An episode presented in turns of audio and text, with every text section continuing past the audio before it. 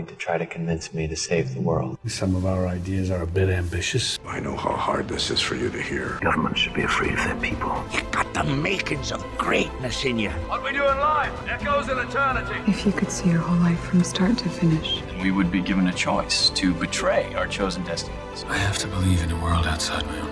An idea that is fully formed, fully understood, that sticks. Love is the one thing that transcends dimensions of time and space. Are you watching closely? Welcome, my beautiful, wonderful listener, to the Talking About Talking podcast, where we talk about everything and anything and talk about talking about those things. Today, I am joined by Kate Cormack. She is formally trained as a registered nurse. She worked as an investment advisor for 10 years and managed a branch for three of those years. She has a master's degree in psychology and ran her own practice in psychotherapy for 10 years. Thanks for joining me, Kate. Well, thank you for having me. I am happy to. With your psychotherapy practice, it's my understanding that you had a lot of clients with ADHD. Is that correct? Yes, it, it worked out that way, Trevor. Um, I started off my practice and it was for marriage, and uh, it was, I have, have a designation from the American Association of Marriage and Family Therapists. That, so I, I have that title. And uh, I was working mainly with individuals, um, doing quite a bit of couple counseling, which tends to be a little more challenging, and then with families. But it, you couldn't get families into the um, counseling room. It was very difficult. And the group, and I love the group dynamics of working with a family is fascinating, but very hard to get the whole family to come in together for family sessions. So when I left uh, and set up my practice, I had said to my um, professors, I said, well, you know, how do you know, you know, where to sort of focus? And they said, oh, don't worry. You don't have to go looking for any specialty because it's such a broad field. It said, they said, it'll find you. And I said, well, okay, I didn't really know what they meant. So I did end up, I guess I had one person came in with um, ADHD. And I was familiar with it because I had done my master's in Seattle. And a lot of uh, ADHD coaches and um, had there were a lot of them out there long before you would see them in other parts of the country because a lot of their um, clients were from Microsoft and there tends to be a high preponderance of folks with ADHD at Microsoft because of the way that their brain works. I mean, and and also salespeople as well. Um, but I did get someone who came to me with ADHD and we had talked about it and I'd learned some somewhat about it uh, you know, in my general training. But I had to go and do tremendous amounts of my own research, um, Trevor, a lot of reading of all the top books and uh, the, the, top authorities on it, and going and doing a lot of a lot of research, so that I felt comfortable um, trying to assist someone who would have ADHD. And um, back then, I mean, they were just starting to bring out the Concerta, the drugs Concerta and Vyvanse, and um, they were, you know, coming out of the old just using Ritalin And other stimulants mode. So I worked with someone, and then I guess someone else came along after a while, and I was building up my knowledge about it and being able to do um, some some diagnostic tests with them that I had found that would help me to uh, sort of understand their particular needs. And uh, then all of a sudden, someone who was seeing a psychiatrist um, told them about me, and psychiatrists don't have much time to accept to to do an intake, uh, give a diagnosis of sorts, uh, you know, and then to prescribe medication. Uh, there's so few of them, and they don't so that they don't have the time to be sitting down for an hour with an individual or begin any type of you know ADHD coaching per right. se. So then your it sounds like your practice kind of just built through word of mouth from yes, coaching and one and then snowballing to the next to the next to the yes. next. Yeah. And then you know mainly psychi- the psychiatrist started making referrals and then he would tell other people, other doctors in the medical profession. And when they had a, someone who um, was in a position to come for for ADHD uh, therapy and ADHD coaching, um, then they they would have to either have coverage for insurance at work or they would have to pay me privately. So it wasn't something that not everyone would be able to afford Trevor. When it comes to the ADHD coaching, I, I recognize that you mentioned that you had to do certain testing to find out the in particulars yes. of each individual for mm-hmm. what ways their ADHD manifested in their life yes. how it affected them as an individual because it's a little different from person to person. But with that said, is there any particular exercise, habit, or strategy that you tended to recommend for most people with ADHD that seems highly effective? Well, it's a it's every individual is unique, and you have to um, customize the coaching to that individual because a person who might be hyperactive might not have attentional focusing issue, or a person who has both of those might not have, have significant significant mood management issues. So those are the three key areas. And then there's some other areas like impulsivity and, and things like that. And I don't have that data in front of me right now, but it was when I would have people answer a questionnaire of about 300 questions, it would become um, clear on a scale you could see. And I tested myself as well on it and I, answered it honestly. And it, you know, it showed that I didn't have the high enough scores to have issues with uh, focusing or hyperactivity or um, sig- you know significant mood management issues. So what I would do is for people who have uh, hyperactivity, usually often their their doctor is has them on some type of medication, and there's a lot of um, controversy. At least there was back in my day, a lot of controversy as to was medication being overused, particularly with children. Um, you know and so there was there was all that. So i would have to do a complete intake and find out you know what their situation was. Uh, you know looking at the fact that with with the um, hyperactivity did they have that? And if so we had strategies for that. A lot of people a lot of the issues centered around um, focusing and attentional focusing issues. Mm-hmm. so there was all there's all kinds of strat organ strategy strategies to help people who have difficulty um, with focusing in a linear linear type of uh, thinking way. There's all different types of thinking. So, um, you know, it's just that they have focusing issues as well as not being analytical necessarily thinkers, but more um, kind of uh, convert, you know, divergent way of thinking rather than convergent, which is to take all the data and come down with a solution. Like take the, they're more instead of instead of doing a process of uh, whereas an analytical thinker would go A B C D E F G. Folks who are uh, divergent convergent thinkers, and I'm not I hope I'm not getting them mixed up. Um, they are more A, E, D, K, then back to mm-hmm. B. It, it, and so yep. it's more of a pulling different ideas out of the uh, out of their own mind and the way their experience and putting them together in a different way. So often when people work in a what is tends to be in business a very analytical world, they really do need to um, develop you know i would give them the tools and the uh, sort of the, the, the processes and how to organize themselves better and because folks like who are uh, more, you know, thinking not in a linear fashion, they often need, uh, they work very well visually. So it, it would be if they had a computer, how to set up the computer file system. If they had file folders, um, there are certain ways that they should be stacked. There's ways that color coding very works very well with folks with ADHD. So um, I find it interesting that you say that because the, I mean, more recently I became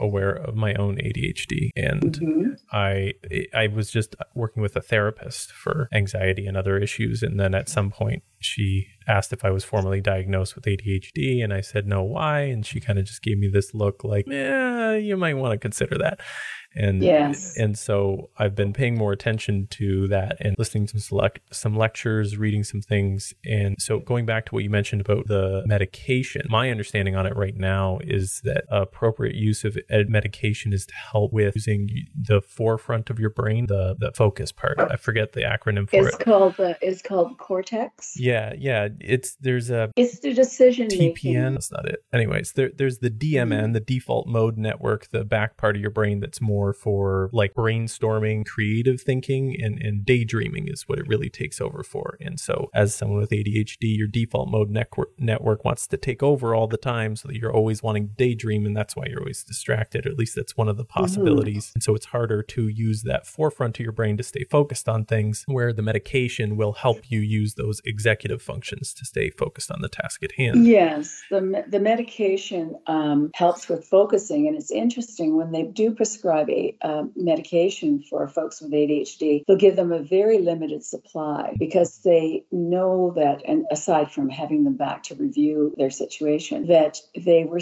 the kids would be selling them in the schoolyard because, and it is very common right now in uh, in universities in the U.S. I can't speak for Canada, but people who don't even have ADHD, they will get their hands on the um, the, the stimulants. stimulants, Yeah. and that will help them to hyper to really focus because what happens folks with ADHD they hyperfocus. they can hyperfocus. Oh, I know all about it. yeah one minute they're gone and they're off as you mentioned off floating all over in this this way different not unanalytical way of uh, of Daydream. process day so to speak um, but they um, certainly you know th- it helps people to focus and um, part of it i think with the focusing i think part of it is related to um, low serotonin levels uh, whether it's actually serotonin or it's other and that's very simplistic other um, chemicals within neurochemicals within the brain that are also uh, affects our behavior. Um, the brain is so complicated. I find it Oh, yeah. fascinating. Yeah, absolutely. I find it fascinating. But um, just as an example, a person who doesn't have a what we would consider to be a, a moral compass, we you know they, they, get labeled, and I hate labels, but it helps us to understand behavior. Um, there can be labeled as psychopaths or sociopaths, but we know that with psychopaths and sociopaths that they there's a part of their brain that helps um, that sort of equates to having you have a conscience and you so you have a moral compass. That part of their brain just doesn't work, and they're quite intelligent. And if they're sociopaths, very very charming and sociable. But um, and they usually rise to the highest levels in corporations because they they don't they don't doesn't matter to them what they have to do to get to the top that's that's a terrible thing to say but it's it's true Yeah, I, I've heard of someone mentioning that they had like an awareness that they lacked empathy. They kind of had a self awareness that they were low on it and that they were trying to work on it. I found that kind of fascinating. I wonder, I really wonder if you really work on empathy if you don't have it. Seems like an interesting um, idea. I, it, I I'm not sure uh, whether someone there might be an well, I know. Help me out here with. Um, oh, there's a. What, what is it that both Bill Gates and um, the fellow who started um, Jeff Bezos? Uh, nope, the other fellow who started. Um, oh, they started Apple. Apple. Um, Steve Jobs. Yes, Asperger's. Oh, so right, if right. you have Asperger's, and I've worked with a few folks with Asperger's, um, they don't have a lot of empathy, but they're not sociopaths. No. They they what I found when I would talk to them about their emotions, and we're going a little off topic here, but just to we're talking about empathy. They were um, they could get angry very easily. They could get very angry. Um, and fear, they really didn't have a lot of fear in situations where most of us would have some fear. And a lot of them tended to go into the military. so, and but with when they felt sad, you know, sadness, I'd ask them and they'd say, well, kind of, sort of. I know when my dog died, I I guess I kind of felt sad. But when it came and happy, yeah, they could be happy. But they could because they had no fear and um, they um, and they could get angry easily. They could be real bullies, and that's why they were very successful in the boardroom. And they could really be extremely faithful. They they were like pit bulls. You couldn't. It's very hard to a person with Asperger's, and there's another another related uh, disorder, not necessarily Asperger's, but uh, forget the other one. They um, can be very successful because they're basically they're bullies. They don't care. They have no fear of, yeah. of the consequences. But getting back to ADHD, uh, those people had uh, certainly were just as compassionate as the next person. Mm-hmm. Yeah, oh, um, for sure. But I think with the folks who were psychopaths, um, no, I don't think they had empathy. I not, not in my experience or reading. Yeah. So to get onto a different topic with Mm-hmm. regards to regarding your uh, investment history, and it's my understanding that you pay a decent amount of attention to the financial markets still. When it Yes. comes to crypto, a lot of people are very skeptical about cryptocurrency, and especially since this whole FTX thing blew up. How do you feel about the state of crypto or Bitcoin? Well, I must say it isn't something that was around when I was in the business. Um, I am hesitant about crypto. I don't own any crypto. If I was going to play the crypto market, I would look at GBTC, which is Greystone owns Bitcoin. It's like a mutual fund of Bitcoin. And I would play the swings in the market there if I was going to play it. Um, but with crypto, I don't know where it's going from here. Bitcoin's been really knocked back in price. It has had a little bounce. Um, do I think it will go up again? I think it may, but I think I think you'd be best to stick to either Bitcoin or Ethereum, one of the big ones. Hmm. Um, I wouldn't be messing with with uh, any of the smaller um, doggy or you know Yeah, yeah.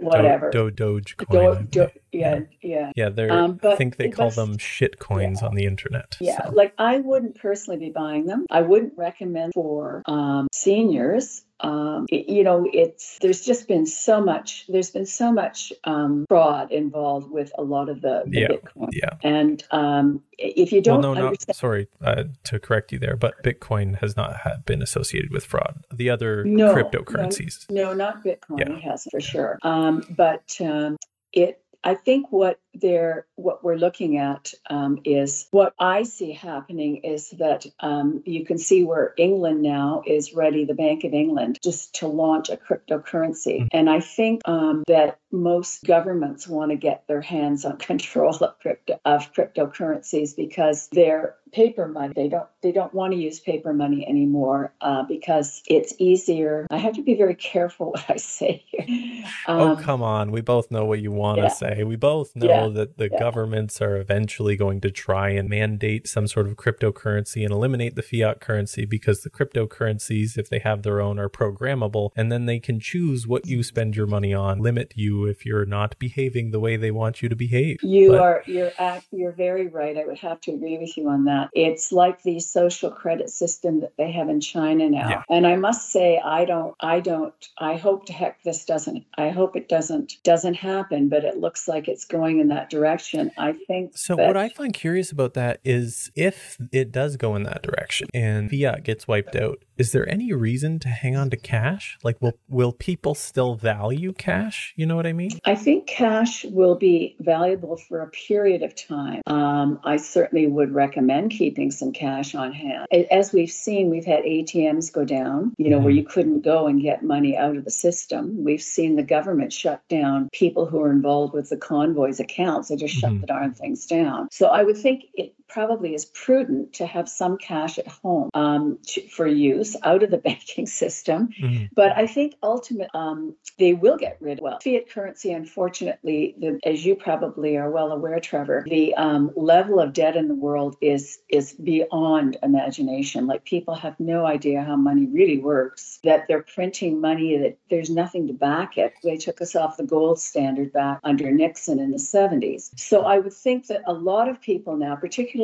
China and Russia, are moving towards uh, Russia mines a lot of gold. Um, China is Russia is selling gold hand over fist to China, uh, their central bank. Uh, Russia has r- dramatically increased their um, reserves, gold reserves, and I think that they may they may come out with a new what they call a, a depository receipt, an SDR. And I think that they may have a basket of currencies or a basket of commodities. They, there- there's been talk of that, like the oil is part of the basket, and gold's part of the basket, and the yuan is part of the basket, and the euro is part of the basket, and the US dollar. But I don't think that a lot of these currency around in the future, particularly the US dollar, which is uh, it's uh, in dire straits right now. Yeah, I think it was something like the last 12 months or so, 40% of all currency was printed in the last 12 months.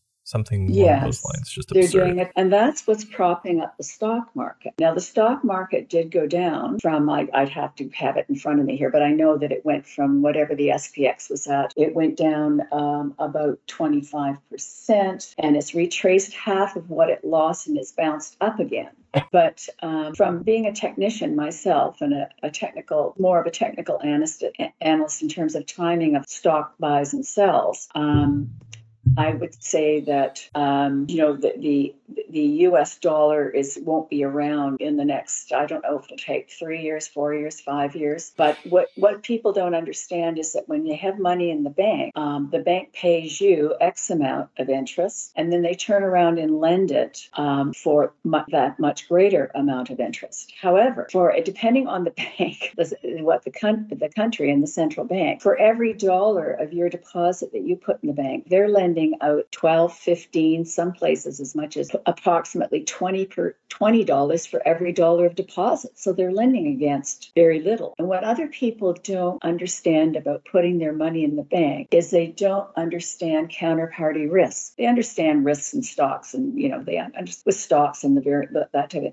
but they have no idea about counterparty risks. They don't understand that, first of all, when you deposit your money in the bank, it is no longer your money. It is the bank's money. And if, and there is legislation in Canada that if they, the banks want to do a bail in and bail into your accounts because they're going under, they have every legal right under. What is a bail? A bail in is like you've seen in Greece. You've seen it in Greece, you've seen it in Malta, where they don't have enough money. They're going bankrupt. So they keep all of your deposits and they might give you back. Like in Greece, they were only able to go and take out like maybe $50 a day or something. Like they start restricting how much you can take out. And in uh, the same in Malta. And it, it can very easily happen here. And most people have no blessed idea. And um, this is my opinion. This is solely my opinion. Um, and, you know, they say that um, your guaranteed investment certificates are, are are uh, guaranteed by the Canadian Deposit Insurance Corporation. Well, there isn't money in the Can-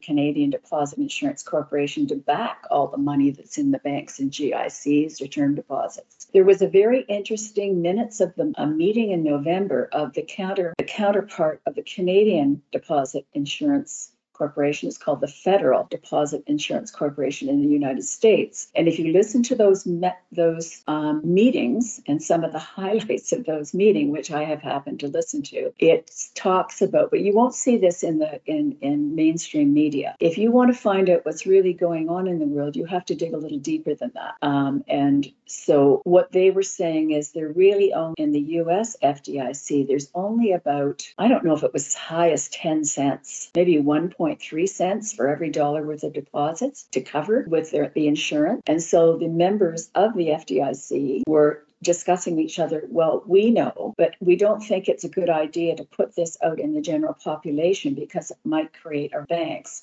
and it might create a lot of fear. But this may happen at some time in the future. So having a little cash on the side helps in case you can't get at your money and having things to barter with in case we do end up going to a barter society. I do think in the future uh, we will have um, two sort of um, systems. We'll have those who are sort of in a social credit system, and then you'll have we'll have an alternate society that is more self-sufficient, back to the land, using barter systems, growing their own, having their own water resources, having their own energy resources, because it's no secret that the electrical grid is in very poor repair in North America, and that the grid the grid could go down. I mean, I know here where I live, we have very high winds in Port Rowan, and our electricity goes out, or like over in Rondeau, where, where the family cottage is, the electricity can go down for more longer periods of time, and that can be very inconvenient. Um, so uh, a lot of folks in where I live have gas generators. Um, probably would be better off with a solar generator because you know just in case you can't get gas at some mm-hmm. point in time. Never run out of the sun. Yeah, yeah. but bar- there will be a barter system where you know I'll do this for you, I'll help you build this, and you give me you know food or you know whatever. Yeah, I love that you said that the I'll do this for you specifically in part of the barter system because when you say barter mm-hmm. system, a lot of people what will come to mind is trading stuff for stuff, but it's important to understand that you still trade services. You can still be useful, right? And yes. within that, it reminds me of recently com- having conversations with my fiance and talking about the idea that if something happened, solar flare knocks out the grid, someone launches a nuke, whatever it is that sends us into some sort of post-apocalyptic dystopia, if that's to happen, I think about the current generation generation and, and people under 30, people under 25, and just how many of them are useful. Like, how many of them have skills that when all technology disappears, how useful are you to the world and other humans? Because I mean, I don't have a ton of skills, but I have enough that I do something. You know what I mean? There's just right. so many people that are so reliant on their, their brain and everything about them is just completely encompassed in technology and they have no real world skills. And it's just terrifying well, to me to think about that possibility. Yeah, well, that's them. a very that's a very interesting point, Trevor, and and and it's a, definitely should be a real concern for someone who doesn't um, have. It, it's important to build up your skill sets, and I know whereas say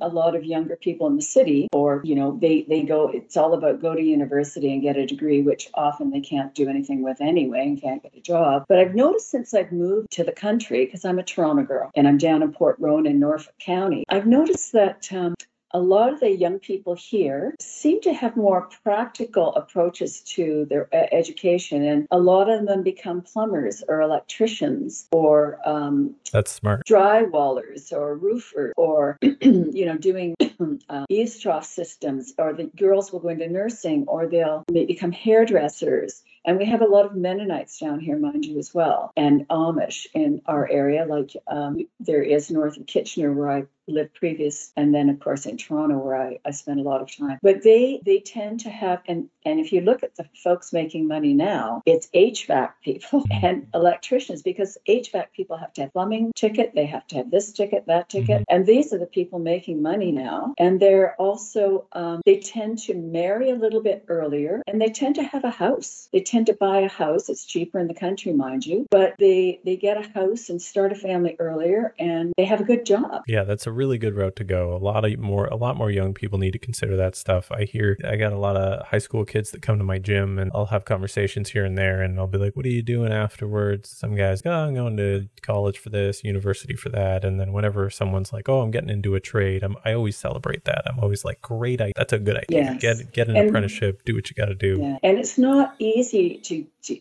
like a trade nowadays. It's you know, I think it's three or four years of community college and a lot of apprenticeship and um, you know it's not a walk in the park. It's not like in the you know where you just apprentice back in the day. And of course it depends on certain unions. I know that the plumbing and the electrical trades at one point in time if you didn't have a family there's a lot of nepotism. If you didn't have a family member um, who could take you on and apprentice you and get you into the union. But nowadays that's not the situation. It's they're finding it very difficult to get um, young people into the trades. Like i think somebody was telling me someone one of the local uh, that they can't get people they can't get people to train to go and apprentice as electricians and train. And also um, that's why also they're encouraging a lot more women to go into the trades where they that wasn't the case before. But yeah we're moving into a very um, new world and oh. uh, it's coming faster than people think. Um, yeah it's a weird time for sure with what everything mm-hmm. that's happening in the world. Um, with that i'm sure we can go on and on about the weird world that we're in and the weird world that we're moving into why don't transition to some of these things that I wanted to stress test and discuss with you. Of course, some of them are frameworks, some of them are just perspectives, and just let me know what you think. If you agree or disagree, think there's a way to change them. You were actually the first person that was insistent on getting them written beforehand so that you could review them, which is totally fine. I'm cool with that. I think that's great. And so the first thing is uh, communication sucks. Thoughts are complicated, and we're trying to use grunts and gestures to share them. That seems like craziness. What are your thoughts on that? Okay, communication. Well, I have a lot of experience in this area yeah. because I've taught communication skills, and that was one of the key things that I had to do when, especially with couples, um, how to, you know, how to effectively communicate.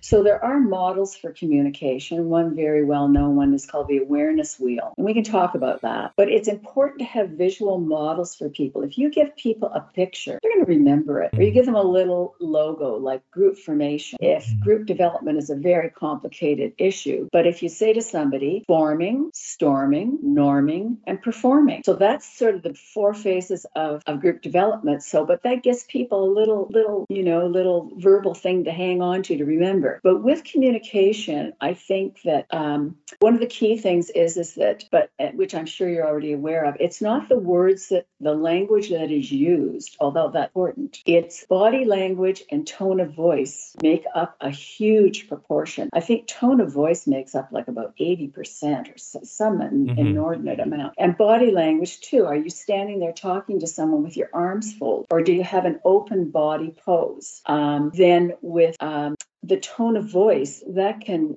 make a huge difference a, a, a you know a, a, big difference to people in the way you come across. So the, the words you use and this is the thing about the word language um, and, and, linguistics always fascinated me as well although i've not doing, done any in-depth study into the, the vocabulary that people have nowadays the, the number of words that you have in your vocabulary um, has decreased dramatically over the last 30 or 40 years or since i went to school that makes complete and sense so i think that apparently, I can't remember the number, that the, the, the vast majority of people only use about, on a regular basis, about 100 words or 200 words, something yeah. like that. Yeah. And I think nowadays, um, the, the thing about having a broad vocabulary is that you can, with a greater demand a command of adjectives and adverbs and um, dangling participles, if you want to say that. Uh, you you have the ability to to, to describe the nuances more in, in, in your communication. It's not critical, but if you were teaching, say, as a if you were teaching someone, uh, you would want to be able to maybe describe the nuances more. Um, and nowadays, as you mentioned in the information you sent to me, that people now are communicating very. I can't get people to call me and verbally communicate. In my age group, we we did that all the time. People want to text. I want they. I mean,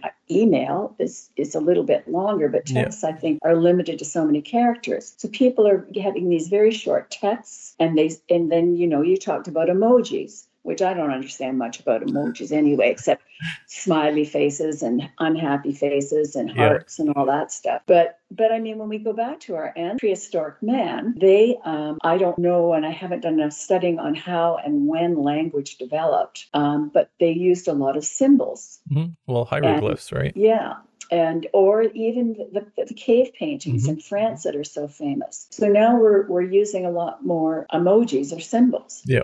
But I think with people, um, you know, the, the biggest, the biggest, you know, tips they could, could take, I guess, is to modulate their voice and use what they call I language. Because people, you know, if you look at tenses of verbs, there's I, you know, I, I'm, I'm, I'm, you know, I ate, you ate, he or she or they ate. So the thing is, is that the first person that you're having a monologue and and if you ha- if there's two person and you're using the word you you're having a dialogue between two people and if you, re- you refer to the third person he she or it and I know it's all new pronouns nowadays, and I'm trying to figure that one out myself because I know, you know, I've been um, brought into the the the late, the era the the new era of pronouns by my not just from my reading, but it's okay. By we, my, we don't we don't my, need to get into all that. Yeah, yeah, by my family. But using I language is important because a lot of people will start off a sentence. They don't using I language means speaking for yourself. If you say a lot of people will start off with you, and it's kind of an accusatory thing. You, you know, you never or you always or it's kind of a that kind of a thing hmm. instead of and they're you know you you know never you know you never take the trash out whereas it might be better to say you know i've noticed you know i've noticed that you know you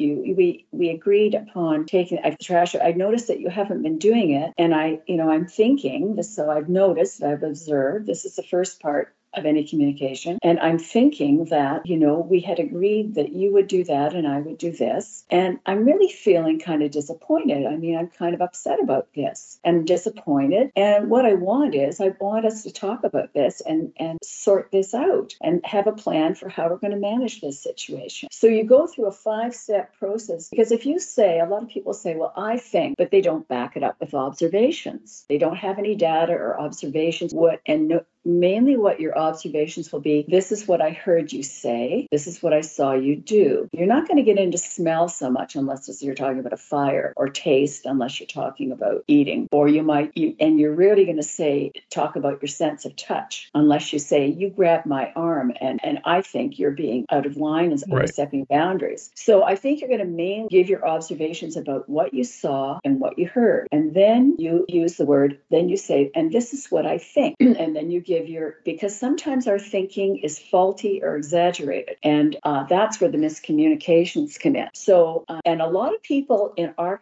our society, they don't say I think. What they say when they mean think is they say, well, I feel that um, the Blue Jays are going to win. Well, you know, you don't feel that the Blue Jays are going to win. You think that the Blue Jays are going to win. But if you if I say I feel, I should be attaching an emotion to it. And there's four basic emotions. You know, there's they, they throw in guilt as well. But it's, you know, I was taught just to remember sad, mad, glad, and scared and there's there's guilt too and there's, there's all variations of Mhm. that you know if you're if you're sad you could just say that you know it could be i'm just disappointed uh, or if you say i'm angry you could just uh, say i'm annoyed. Right. so and and you you have to temper your language. I had to work with this with a lot of people that were having trouble with their bosses. So you know and then you go on to and this is what i want. Now unfortunately some people come across and this is a killer in a very dictatorial fashion. I think and and i want you to blah blah blah. So it's Mhm. like a dictate. So that doesn't work very well. So um, that's kind of how people tend to miscommunicate and and a guideline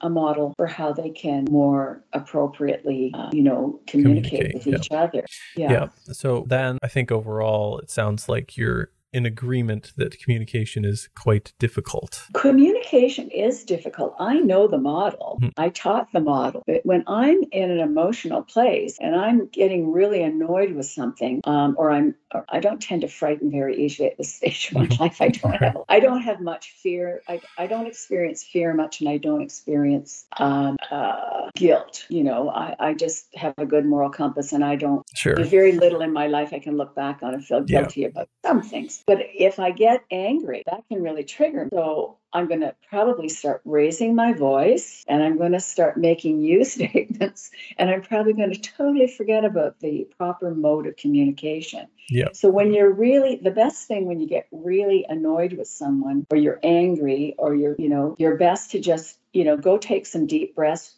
cool off, and not start to have a commu- uh, have a conversation until you're in a better frame of mind because it just doesn't work when you're emotionally charged. So normally I would move from here to the priority pyramid next, Mhm. and I would then cover mind the gap, and then talk about how call conflict is misunderstanding, et cetera, et cetera, et cetera. I'm curious, just to take a different strategy with this, because you read over all of these. Is there any particular one that you want to discuss that you found particularly interesting? Well, I mean, no, there's some notes that I've made, and um, We you can know, just you- continue in order as I normally do because I've yeah, made the order we can. We, why don't you just run it the way you want to run it? Um, I think that um, when you you know you you mentioned that conflict is is a mis- misunderstanding, and I think that most therapists are in agreement about the fact that, um, or not even therapists, conflict is what we always say is conflict is normal, necessary. It's how you deal with the conflict, and there are models for dealing with conflict effectively. But conflict is just a natural part of life. That's going to come up because people are all about. There's always power differentials in relationships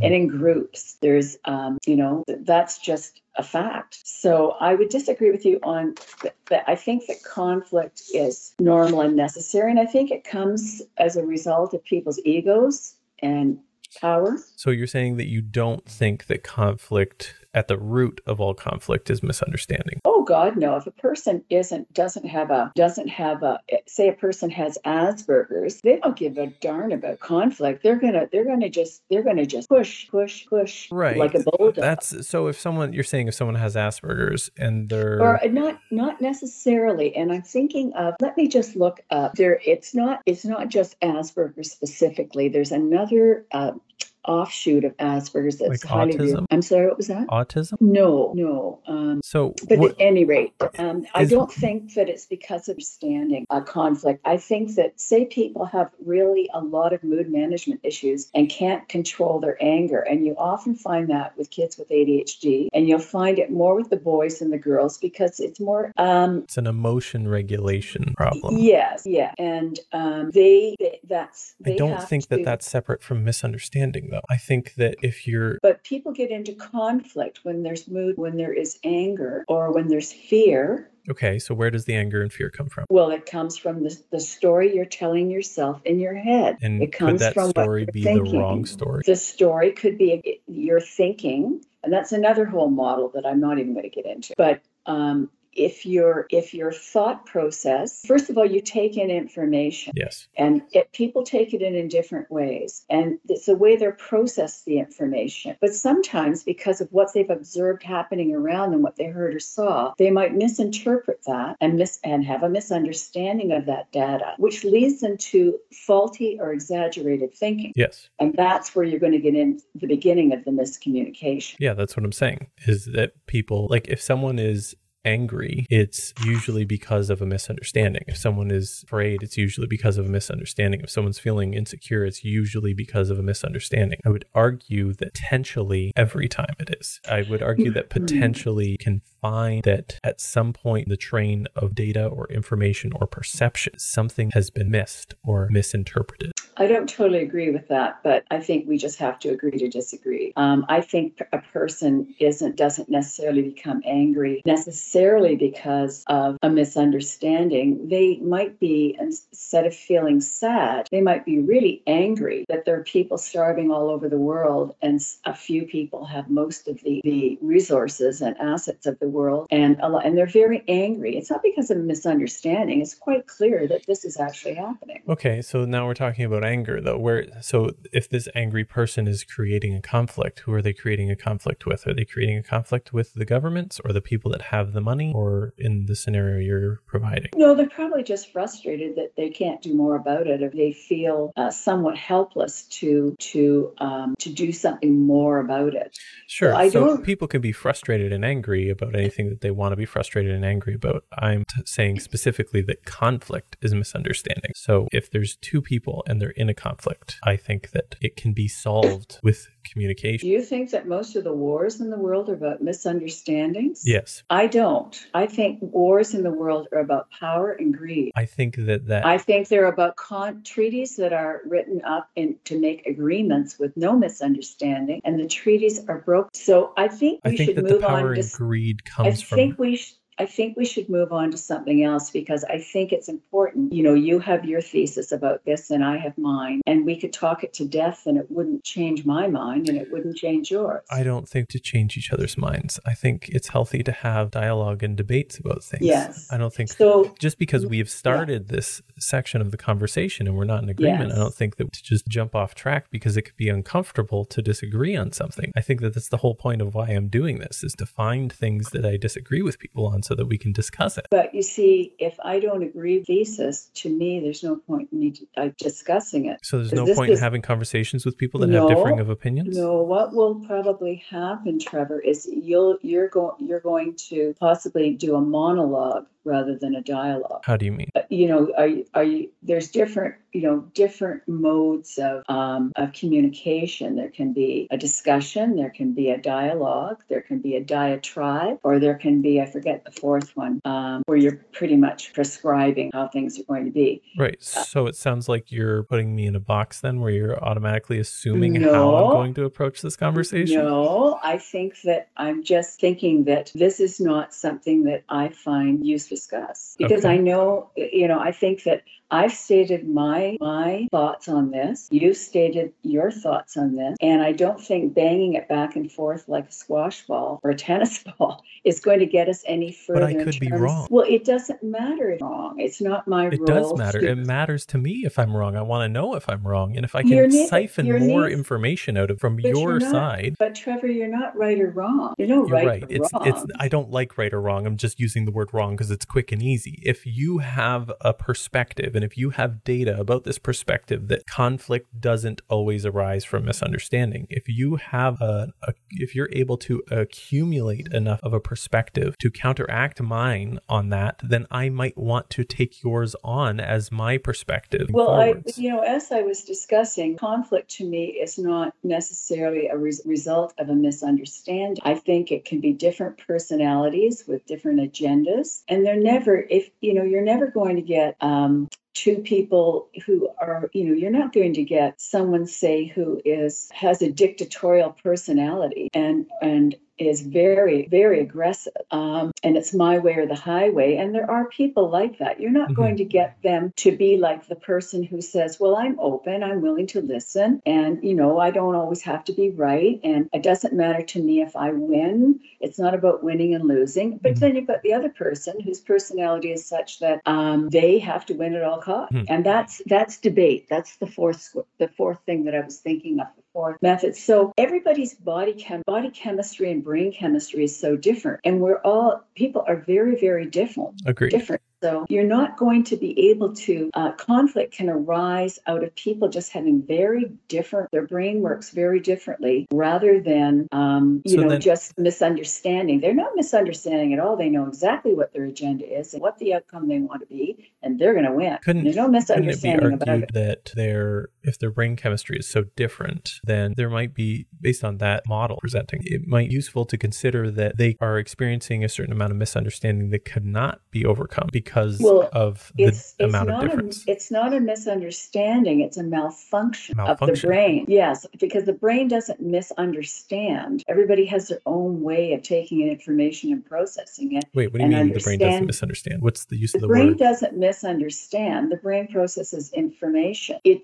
it the brain, if we're talking about body chemistry, and I'm no expert on this, but this is my understanding. If the brain, uh, in, in its complex functioning, um, is based on a lot of not only the way a person's brain is structured, but the chemicals that are released into the brain, and such as some people have low serotonin levels, some people um, with manic depression have um, low lithium levels, um, people with ADHD have low, generally low iron and low zinc levels. So that's going to impact the way that they think. So you can't say that the brain the brain isn't misunderstanding. The individual might be understanding, but the brain is not functioning the way that it the same as somebody else's brain. That's all I'm saying. Okay. So because there isn't so what's the use of the word misunderstanding if you're not going to Well, what does what does misunderstanding mean? I mean, let's, you know, what is the traditional um, you know, misunderstanding is, you know, uh, what is understanding understanding. Understanding is is understanding is taking knowledge that you've taken in. Yeah, it's a failure and, to us understand something. Failure to understand something correctly. A disagreement or a quarrel. Um, a disagreement. And then we got to get into the de- definition but, of understand yes, but from understanding there. is my understanding of understanding is is that I have knowledge. I take in this knowledge, I take in this information, and hopefully I understand the um, information I'm taking in. But they say in order to really understand it, you have to have a certain degree of wisdom, which I wonder how do we define wisdom? And is that something that comes through time experience? And then there's then there's the other aspect here where we're looking at what's called um, discernment. Now, discernment, my understanding is it has to do with judging, making a judgment, a, a, good judgment around information taken in and the understanding of it and the, the wisdom to kind of, you know, you have to, I, my understanding is knowledge and wisdom together creates understanding. And then discernment is another layer where you have you, are able to make a judgment based on your experience and the mm-hmm. information you take. Yeah, discernment so very, is like are those berries poisonous or are they not kind of stuff, right? Determining which thing is which. Yeah, it's, it's a yeah. So I mean, there's so many different aspects to um, information and knowledge and learning and mm-hmm. how the brain works. And it's I mean, I just know some of it. I don't I don't profess to know a lot about neuroscience. That's right. for sure. There was, a, I think there was a philosopher that said that under uh, the meaning of each word, like every word has so many infinite meanings, and when we speak, we're not paying attention to the meaning of each word. We are ignoring ninety nine percent of the of each word because we have to, because it's based on context. And every time you get a mm-hmm. word, you have to just ignore ninety nine percent of what that word actually means, and you have to pay attention to the one little bit of what it truly means based on the context of the conversation that you're in. And so there's also this perspective of understanding that is for you to understand something truly, you need to understand how it acts and reacts to all things in the universe and how it is correlated to all things in the universe and that true understanding of anything is impossible. So then with those absolutes, we need to kind of have a breaking point where if we're going to use the word understanding at all in our vocabulary, we need we need to at least assume some sort of uh, I don't know area in which we hit a point where we can accept something as understanding and not have to go to such absolutes. So then it makes me wonder when it comes to understanding, is it not that because I think originally you you said that these people with different brains aren't misunderstanding each other. I, I wonder what's happening between people that have these different brains or different perspectives or a different neurochemistry, as you're saying. What it, what it, how would you define it? It's not misunderstanding. Well, I'm, I don't, you know, I'm not, tr- you know, what are you, what are you really looking at here? I, I'm trying to figure out what you're trying to get at. Because We're I said that about, conflict is misunderstanding, and then you said you don't think it is. No, and, I don't think it's totally misunderstanding. Right, oh, and so I'm trying to understand your example that you provided as an explanation on why you don't Mis- think that misunderstandings are part of conflict, but okay. they are not the total substance conflict. Oh, agreed, agreed entirely. I think conflict, as I said, comes from many different places. So we're going around the circle again, which me, I'm a very impatient intellectual type and I get frustrated in myself, as my partner can tell you. so I'm what I'm saying is misunderstandings can be a result of um, people's uh, conflict rather can be a result of not just misunderstanding conflict can be uh, a result of different agendas that there's no misunderstanding this is my agenda this is your agenda right so then my question is if there's two agendas for example the agenda the example you're giving is two different agendas and then conflict arises from those two agendas could you not break down say scenario that involves these two separate agendas into more details and find that there is misunderstanding somewhere? No, I think it's a question of the person has to be willing. And if a person is not willing to come to um, common agreement or to agree to disagree and respect the other person's agenda or respect the other person's opinion, then you can't do anything about that. You can't really do conflict uh, resolution work. You can't do um, work with individuals who just have no, they don't care about conflict. Oh, I agree with that. If someone doesn't, if they're in a conflict and they're like, yeah, this conflict is happening, I don't give a crap about anyone else, and like they want the conflict or they don't care if there's a conflict mm-hmm. or they're agnostic to whether or not conflict arises, they're just barreling ahead towards their agenda, as you said. I totally agree that that is, that there's no use in communicating in those situations mm-hmm. or you try your best, but um, to so try. I have a question for you now. Yeah, totally. Tell me about conflict in your life and tell me to, on a scale of one to 10, what would you say the level of conflict in your life is? And how do you deal with it? Level of conflict in my life,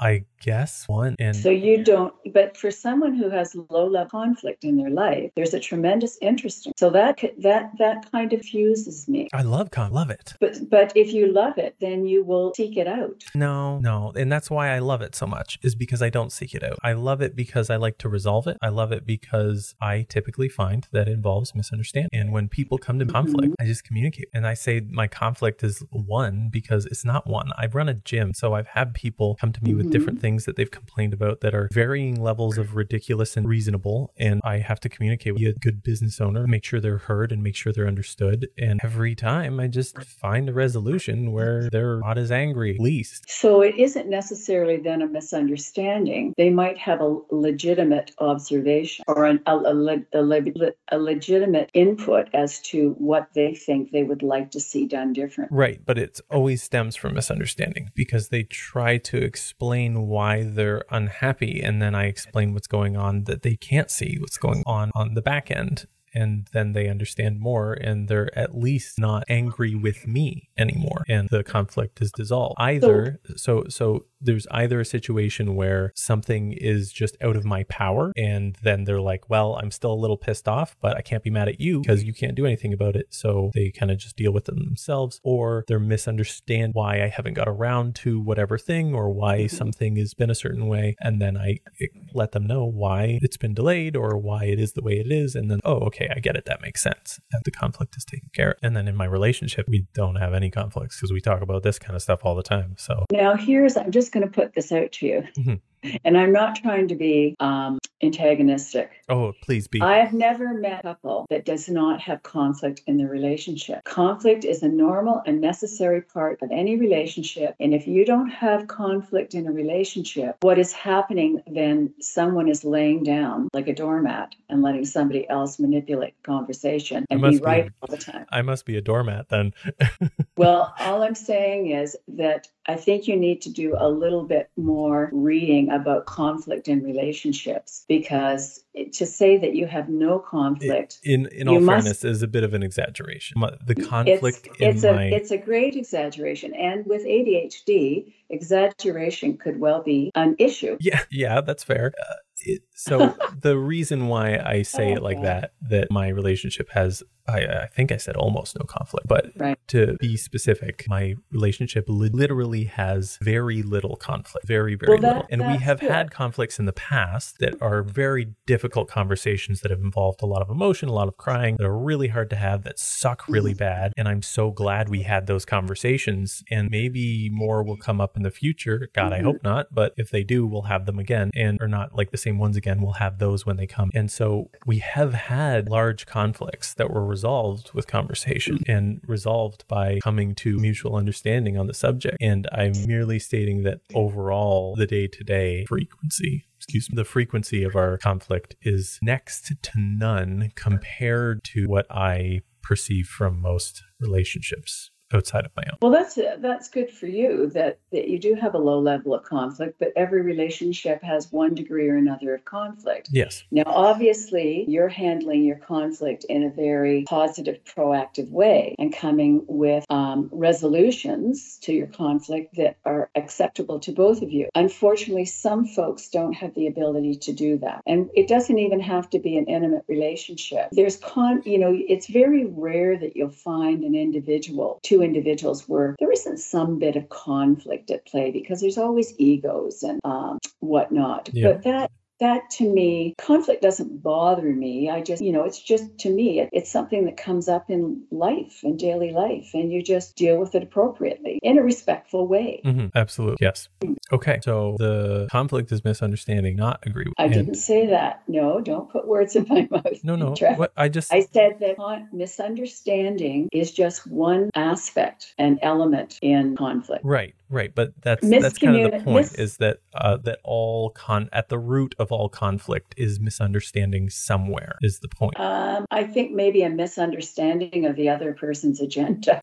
yeah, that's entirely possible. Yeah, hell yeah. Yes, I mean I think that you're not then reading the other person correctly. If if someone, um, you know, maybe maybe the word conflict isn't the appropriate word when it comes to someone being wanting to win or wanting to be the winner or maybe come out with, say, somebody's going to um, do anything to win. Maybe that isn't conflict. Maybe that's just um, ego and aggression. Yeah, I would agree with that. Yeah. Um, but then, you know, when you see that happening, the ego and the aggression, you know, we, we might say, oh, they're having a conflict. But really, what the person wants is to win.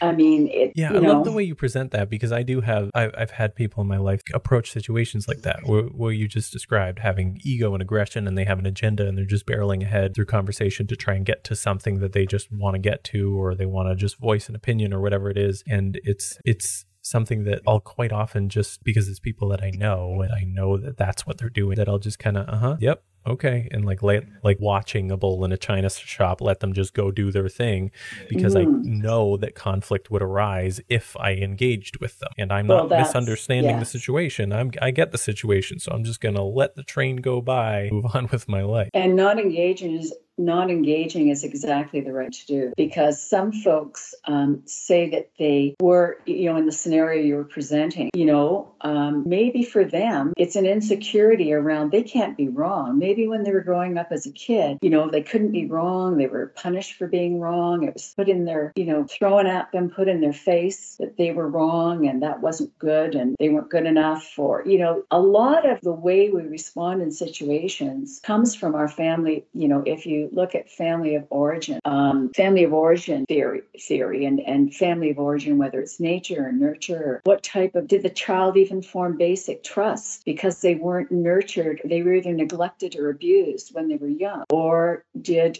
um, you know, did they grow up in a family that was very rigid, uh, or was it a more a loosey goosey family? It was more relaxed, or did I've met people where they they that you go to even give them a hug. I come from a very affectionate, huggy family, going back several generations. But I've had friends where I would just automatically go to give them a hug, goodbye, you know, bye, and give them a hug, and they they actually would freeze, their body freeze in position and wouldn't hug back because they weren't used to that. Um, they weren't used to receiving affection. That's just not the way their family operated. Or some people, you know, I a person that I knew at one point in time, a gentleman that invited me over for dinner, and um, we sat down to eat. And I was used to, you know, you have pleasant conversation, dinner table conversation when you're eating, etc. And you know, it's a relaxing communal time. And and this fella just went at his food and ate it so fast he was almost shoveling it in his mouth. He never and this is a man, this is another manager of brokerage firm in the firm I was within. Huh. And um, and and he was just kind of shoveling it and didn't talk at all. And I and I was shocked and I, I didn't know it was wrong. But what I later learned out was he was raised in an orphanage. His mother had to give him up, and he was raised in an orphanage where you you you ate your food before it was gone, and there was no talking. Probably it was not allowed to to converse. And then his mother ended up marrying and marrying a man with a substantial amount of money. And then he was sent off to private boys' schools. So, you know, he consequently then became educated and whatnot, but mm-hmm. he never got out of the habit, obviously, of eating in a certain fashion because that's, so interesting. So it, it's nature and nurture, you know, but it's mm-hmm. not just it, it's nature in terms of the body chemistry we have. Everybody's different. Mm-hmm. Yeah. Um, men and women are different. We have different amounts of estrogen and testosterone. You read about those fellows where they've done the the convicts that have been violent and they have an extra chromosome. You know how there's the XY mm-hmm. and the X and they have an XYY or something. I can't remember the exact, but they've got this extra chromosome and it makes them quite um, often very violent and they end up in prison. So, you know, it's just, you know, and that's why I think, despite the fact that I think you have to set boundaries and be aware when people are overstepping their boundaries and abusing your good trust faith, I think for me, I always find I have to be have compassion for people because I don't know. I've never walked in their shoes. Mm-hmm. I don't know where they came from. Yeah. I don't know their family of origin, what they've gone through as children. I don't know. So far be it from me to judge them. And I think it's very important to have compassion and empathy, um, especially in these times, because um, I've noticed a big change in people's behaviors, in people's behavior since the lockdowns. Um, and I think that being locked away and, and, and it was a, a fearful time and a lot of fear created, I think um, a lot of people I've noticed after the fact, just, I won't say in one environment, but I've noticed there's more conflict and people, people um, being angry um, with other people and um, yeah, just very sensitive and being a bit mm-hmm. angry mm-hmm. and yeah, I understand what you mean. Than, people are just more on edge with most yes. things in general. yeah, yes. I can definitely agree with that. So I think can move on to the next one here the the Lego hologram, a framework for understanding understanding. I did not understand your Lego hologram. Um, what you were trying to get at? Um, you're talking about the Matrix, which I've never watched the movie. Matrix. To me, a matrix is simply a grid. A, that is what the definition of a matrix is. It's a grid. It's a form. Yes. No. The, ma- the yes. there's no there's nothing about the matrix and, in the Lego but then hologram. The, then the, the, but the, the hologram is uh, augmented reality via a laser. So that's the definition that I found for a hologram. And I know you can see them and they're they're not real. But to me, I thought maybe you were getting a kind of virtual reality, simulated reality. What is reality? You know, that type of thing. I wasn't quite sure. Yeah. I did there. I think you're getting that mixed up with another one when you said Matrix. There's nothing to do with the Matrix in the Lego hologram. Well, it, where is it here? No, Just, the- you do you- mention Matrix in Yeah, here. I mentioned a Matrix. If you go down to the pinpoint or dinner plate, See, like all these But- egg and, and the dinner plate analogies, and I must say, Trevor, I don't understand the analogy. that I that's don't. Good. I don't, I don't understand them. Okay, good. That's why we're here. so. The, let's stick with the So- Lego hologram one, and I want to make sure you're not putting anything with a matrix in your mind because when you said matrix, a matrix is a grid that you like have I don't know data Yeah. on or something. I agree with that, and that's the context in which I use the word matrix. So the Um, Lego hologram, I understand Lego sets and you build things with them and Yep. create things. Yep. And you talk about a conversation be thought of as building a Lego set together. Yep. But what if the person you're having a conversation with doesn't want to build a Lego set with you? They really just want to they'll they'll sit and play with the Legos, but they want to build their own Lego. They don't want to build one with you. Yeah, that's that's awesome. I love that. So, So this that- is this is the idea, right? So the idea is that the Lego hologram analogy is just a model, and now you have taken the model already, even though you said don't understand it. It sounds like you understand it, at least some, because now taken the model and pulled out a scenario from that model is the model to frame the scenario, right? And the scenario you've provided is someone wants to build their own Lego set and they don't give a shit to build with you. They just want Yes. to build their own. And so that's where you're not get the dialogue and the discussion. agree. which is uh,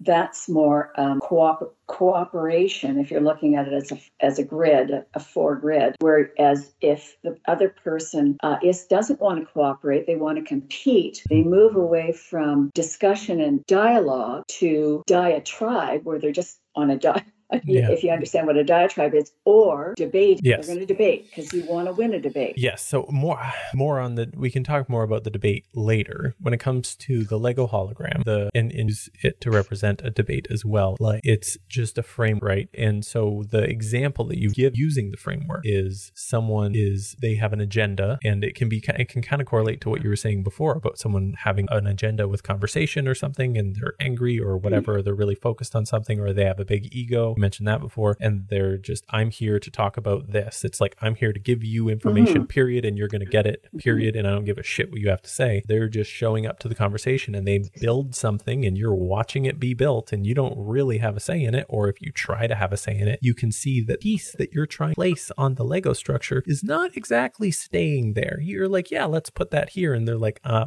nope, and they go back to building what they were built, right? Mhm. Yeah. So I would say that if I'm building a Lego with you and we're cooperating together, that would be like having a discussion or a dialogue. And a dialogue Yeah. to me is a little bit deeper Kinda like than right just now. a discussion. Yeah. And I would say that if you and if I didn't want to build a Lego with you, then I'd be if I wasn't building a Lego, I'm just building my own Lego. Mm-hmm. Thank you very much. And to heck with your Lego. Then that would be where a person was going on a rant or a diatribe, or Yeah. they were just debating you. They had to win. They had to win. Yeah. So they weren't going to, they're not going to build, they don't want to build a Lego. So I, I think it's important to note though that when you say debating, you can have healthy debates, right? I think what you're describing is an unhealthy debate where someone Well, is trying debating, to force their debating as it goes, have debating teams. The whole thing is to win the debate, that your thesis is more correct than their thesis, and that there is always a winner in a debate, Hmm. a, a formal debate, Right. not necessarily in an informal debate. But that's my understanding of a debate.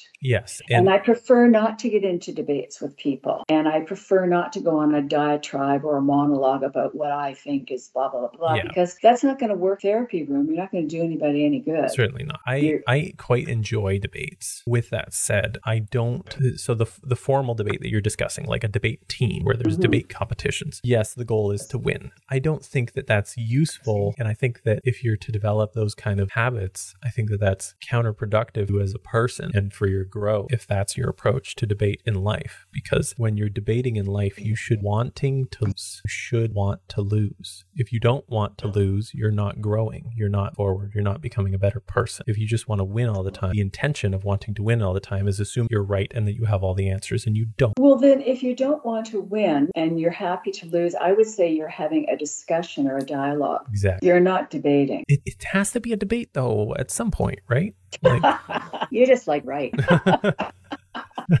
I've heard that before. No, no, no. Uh, I don't want to be right. I think that's the point. Is I don't want to be right. Um, Communication um, is very, very. It's challenging. It's a real art and a science, mm-hmm. and I think that we have to look communication not just with the head but with the heart. Yeah, I love that. That's really good. Yeah. Wow. I almost want to like roll roll credits right now.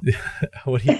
like, that was that was perfect. I think maybe that way of summing it all up. Yeah. And yeah. I think that you know what's really interesting, Trevor, and I didn't realize this that you know how there's all these little um, electrical impulses or little centers in the brain. There's an uh, institute in the states which I haven't done much reading on, but other people have directed me to it, and it's called HeartMath. And apparently, the work that they've done, there's more centers of knowledge or centers of electrical impulses or whatever in the heart than there is in the brain, hmm. apparently, and that we we really need to use our heart more, um, as much or more than the brain, because I think what's happened to us through time and through our evolution as human beings that we're um, over the last couple of thousand years we've gone from using the right side of our brain and our connection, you know, and, and being creative, and we've gone to being very analytical, very scientific, and that's all with Descartes and you know Cartesian philosophy and all that stuff. You know, there's something an example of, of that would be they would say, and they, they they assign genders to it like they do in language in like the Latin languages. There's male and female mm-hmm. nouns, but it would be like some of the Descartes things he said would be that male science would overcome female nature.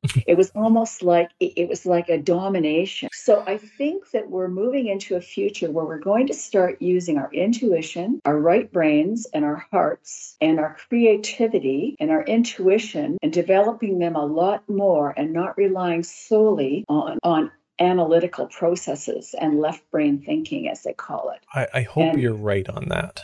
I just hope that we don't swing too far in that direction because I've I've noticed with a lot of things just in the world that when there needs to be a correction, a, a cultural societal correction, it seems like pendulum always swings way in another direction, and that and I I hope it just kind of levels out to a middle happy place where people are using their analytical brain and they're using their creative, passionate side as well. Yes, I would agree with you in that some of my concerns are that with, um, with you know, and I don't know, I don't even know the names for them, where you put on these glasses. Virtual reality? Yeah, virtual reality glasses. And um, people are so connected to their computers and being online and virtual reality that they say that there could be in the future a point in time where some people will choose to pretty much live their lives more in virtual reality than in the tangible reality that we know. Absolutely. Um, and that's very concerning. And I think as we're moving, we are going to be moving in, we're, we're in a, te- we've moved into a technological age and it's going to get move faster and faster. And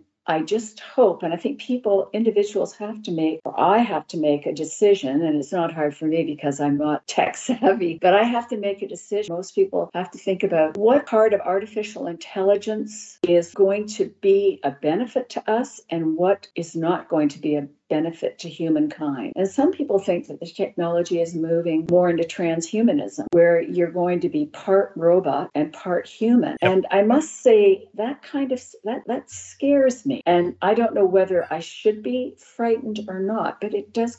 It, it so, I find it very disconcerting. I don't find it scary because I would argue that we're already there. It's just not attached to us physics in our pocket. We have these, and everyone is on their phone all the time, and everyone's connected to everyone all the time through their phone. What's the difference if it's embedded in your skin or not? It's in your pocket, it's on your person, you're using it all. You're already part of robot. Everyone's part robot. You don't need to remember things as much anymore because you have access to Google. Parents don't need to know things to be able to educate because all the answers to all the things are in your pocket. Mm-hmm. And at some point, like Elon Musk has talked about Neuralink embedding a little yes. computer yes. in your brain and yes. okay, like I don't don't know is that bad? Is that good? Like I'm not going to be on board the first iteration, that's for sure.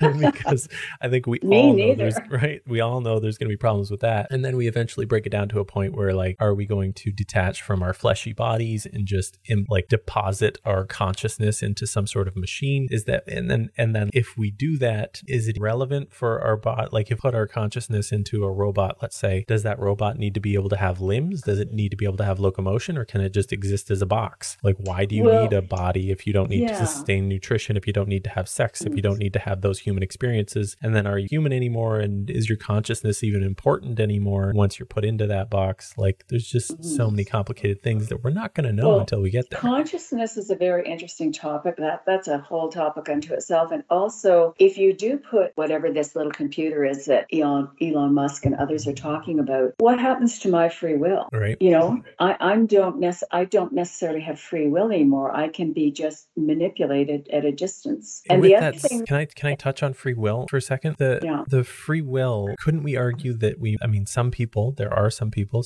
You since you have a degree in psychology and practice psychotherapy, I'm sure you're aware that there's a lot of people in those fields that believe don't have free will. That we are just beings that react to our environment. Complete right. Yeah, that, that- I think for me, being a person with not an organized spirituality or following a, an organized religion, although I have in the past, um, having a, I, I consider to be a, a fairly developed spiritual life, I don't agree with that. I, I think that um, I absolutely do have a free will. Yeah. So I I, can I, don't agree with it either because I don't want to because it's terrifying to agree with it. But Mhm. I don't know. It's just an interesting thought. And then consciousness is another thing. You know, consciousness is about connected to reality and how do we create our reality? And then also what about the collective conscious and the Mhm. collective unconscious? And how does that form? And and it that I'm just beginning to really look into those areas and I find it fascinating, but I really don't know enough. And but I think that they're going to be very important topics because a lot of people nowadays, groups of people, are talking about the fact that we we're in in a, we're living in a third at what they call a third level of consciousness, and that they that we will be moving towards if we go more internally and live more in the heart, um, that we will go to what they hope to go to the fifth level of consciousness, which is a, and I don't pretend to understand it all, but if you look up, if when I have looked up all these different levels of consciousness, it's kind of interesting. And they're saying that spirituality and religious beliefs, there are a lot of spiritual beliefs that with quantum physics and the development, and I don't know anything about quantum physics, I had a hard enough time get pa- passing physics in high school, but with quantum physics, um, that they're going to,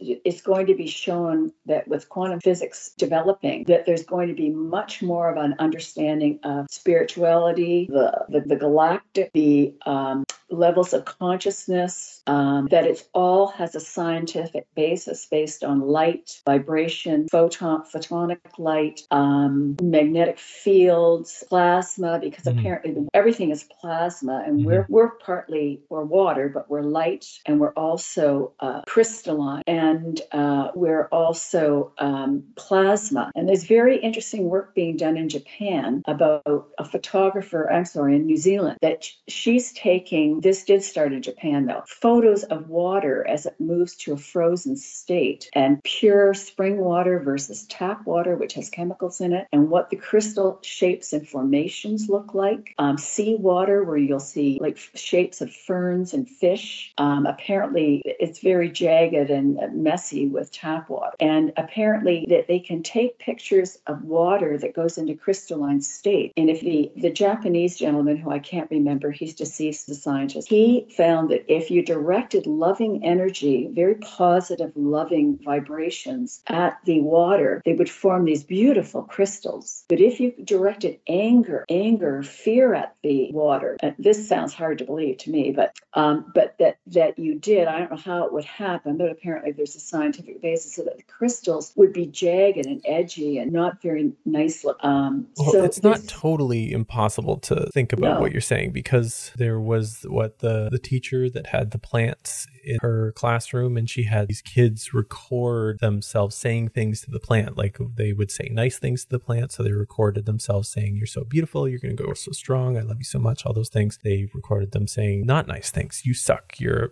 an ugly plant etc etc and these plants were in these boxes and one ant was given a loop of all these really nice things being played to it all the time and the other one was given a loop of all these really negative things being played all the Oh, time. Yes. And yes. they were given the same amount of sunlight, same amount of water. And the one that was told nice things grew, flourished. And I don't know if the other one grew at all or just died or something, but it was a very definitive difference there. So for you Yes. to talk about directing this negative or positive energy at water and it freezing in different, is, that's what you're saying, right? It freezes Shapes, in yeah. different shapes. That doesn't sound totally insane. But they say that, like you're talking about a very point that, like plants and animals are sentient beings, and that How could you not think that? It's just bonkers I that mean people don't that think we've that. we've but we've lost touch nature. For sure. People aren't out in nature and feet to the you know bare feet to the ground, so to Mhm. speak, and that um, with more Aboriginal and Indigenous peoples, and particularly in the past, maybe not so much in the present, they were so much in tune with nature. They were in tune with the, the the planets and animals and plants and um, appreciated uh, their interconnection with. Whereas I think we have got to a point in our evolution for many people where they do not do not um, understand their relationship to animals. It's interesting you say that. I am tonight starting course. I'm getting my gun license, my gun and hunting license this weekend. And my purpose for pursuing that is because I realize that I have a have a relationship with my food that I don't like. I want my relationship with my food to be better. I want it to like you're saying more grounded. I want I want to know what it's like to take the life of an animal and process it and cook it and have a meal on my table for my family that I brought from the Mhm. earth put on the table, as opposed to walking into a big building, having this conveniently wrapped hunk of meat, swiping plastic on plastic, leaving. It just doesn't feel right. Mm. And I want to have that more primal experience that that is that I've earned the food rather Mhm. than just I don't know, like I said, going through this weird process that we've created age. Um, Yes. So I, I love I love what you were saying there. To let we can we can wrap this thing up here pretty soon. Let's give I got I got one question for you before we do, and that is kind of jumping back to consciousness. Mm. Consciousness. If we imagine you, you ever leave a sticky note, you stick to remind yourself of things. I do occasionally, and Okay. I opt, but I'm a big list maker. Okay, so if you imagine if you imagine a monitor inside your brain, in that computer monitor, computer is consciousness, and there's a little person watching the screen, and that's in your brain. If you could put a sticky note on that monitor, right, and write something on that sticky note, and that could just be everyone's brain, everywhere in the world, all at once. What would you write on that sticky Come from the heart, That's good. I like that. Or kind of like go through life with your heart right head. not not exclusively, but come from much more of a place of heart, and maybe moving a lot away from the head. Um, that's where a lot of people seem to be moving, who are trying to go to level higher levels of. Come from the heart. That's perfect. I love that. I think that's a perfect way to end this, Kate. I really appreciate your time. Is there any last things you want to say to our listener before we go? No, I, I think that, you know, just a um, couple of things I'll share. One is uh, that I think just having empathy, and I think as we're moving forward in just what appears to be may coming difficult time, to um, just to be supportive and have empathy and be as kind to others as you can. And um, another thing in terms of you know philosophizing and, and and and in doing what we're doing today. I remember one time i called my mother on the phone. I was in my 20s and i had a, was raising the children and uh, lise and christiane and i had a lot of time on my hands. I was doing tremendous amounts of reading and i was trying to find the i guess really the meaning of life. What are we here for? What's Mhm. this all about? So i called my mother up on the phone. She said i said as a joke. Oh great woman on them. Tell me the true meaning of life. And she said Kate, you have too much time in your so that that was that was interesting. And then there was one other little thing that comes to mind right now, and it was about a a man a, a, a, devo- a devotee who went to the guru to find the true meaning of life and to also to rise to higher levels of consciousness. So the guru eventually, after a couple of months, said, "I want you to go down to the stables and clean out the stables every day. And um, when you do find the meaning of life, come back to me and uh, let me know." So he was he was there. He was shoveling the